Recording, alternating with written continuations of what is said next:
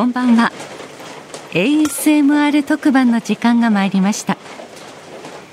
夜のポトリ雨漏り特番。文化放送アナウンサー鈴木純子です。梅雨の6月長雨が多くなってくる季節です。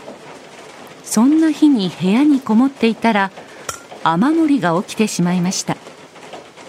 雨が収まるまでとりあえずその辺にあるお皿で水滴を受けお皿がいっぱいになったら他のお皿に変えその間に大きいバケツを物置に探しに行き大きいバケツが見つかったと思ったら他の場所からも雨漏りが始まる。そんな少し寂しい音風景をお届けします。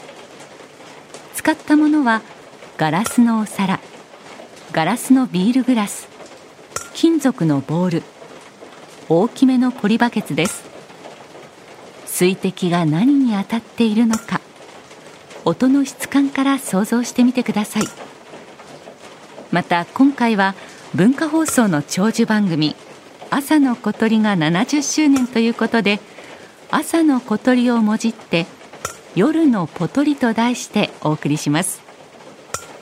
今回も音のプロである文化放送の音声技術スタッフが 3D オーディオ技術を駆使して演出編集いたしますパソコンスマホアプリのラジコまたはステレオ FM 放送でまたヘッドフォンやイヤフォンの使用を推奨しておりますそれではポトリポトリと落ちる水滴のリズムと音の質感に耳を澄ませながら襲いかかる眠気と戦ってみてください。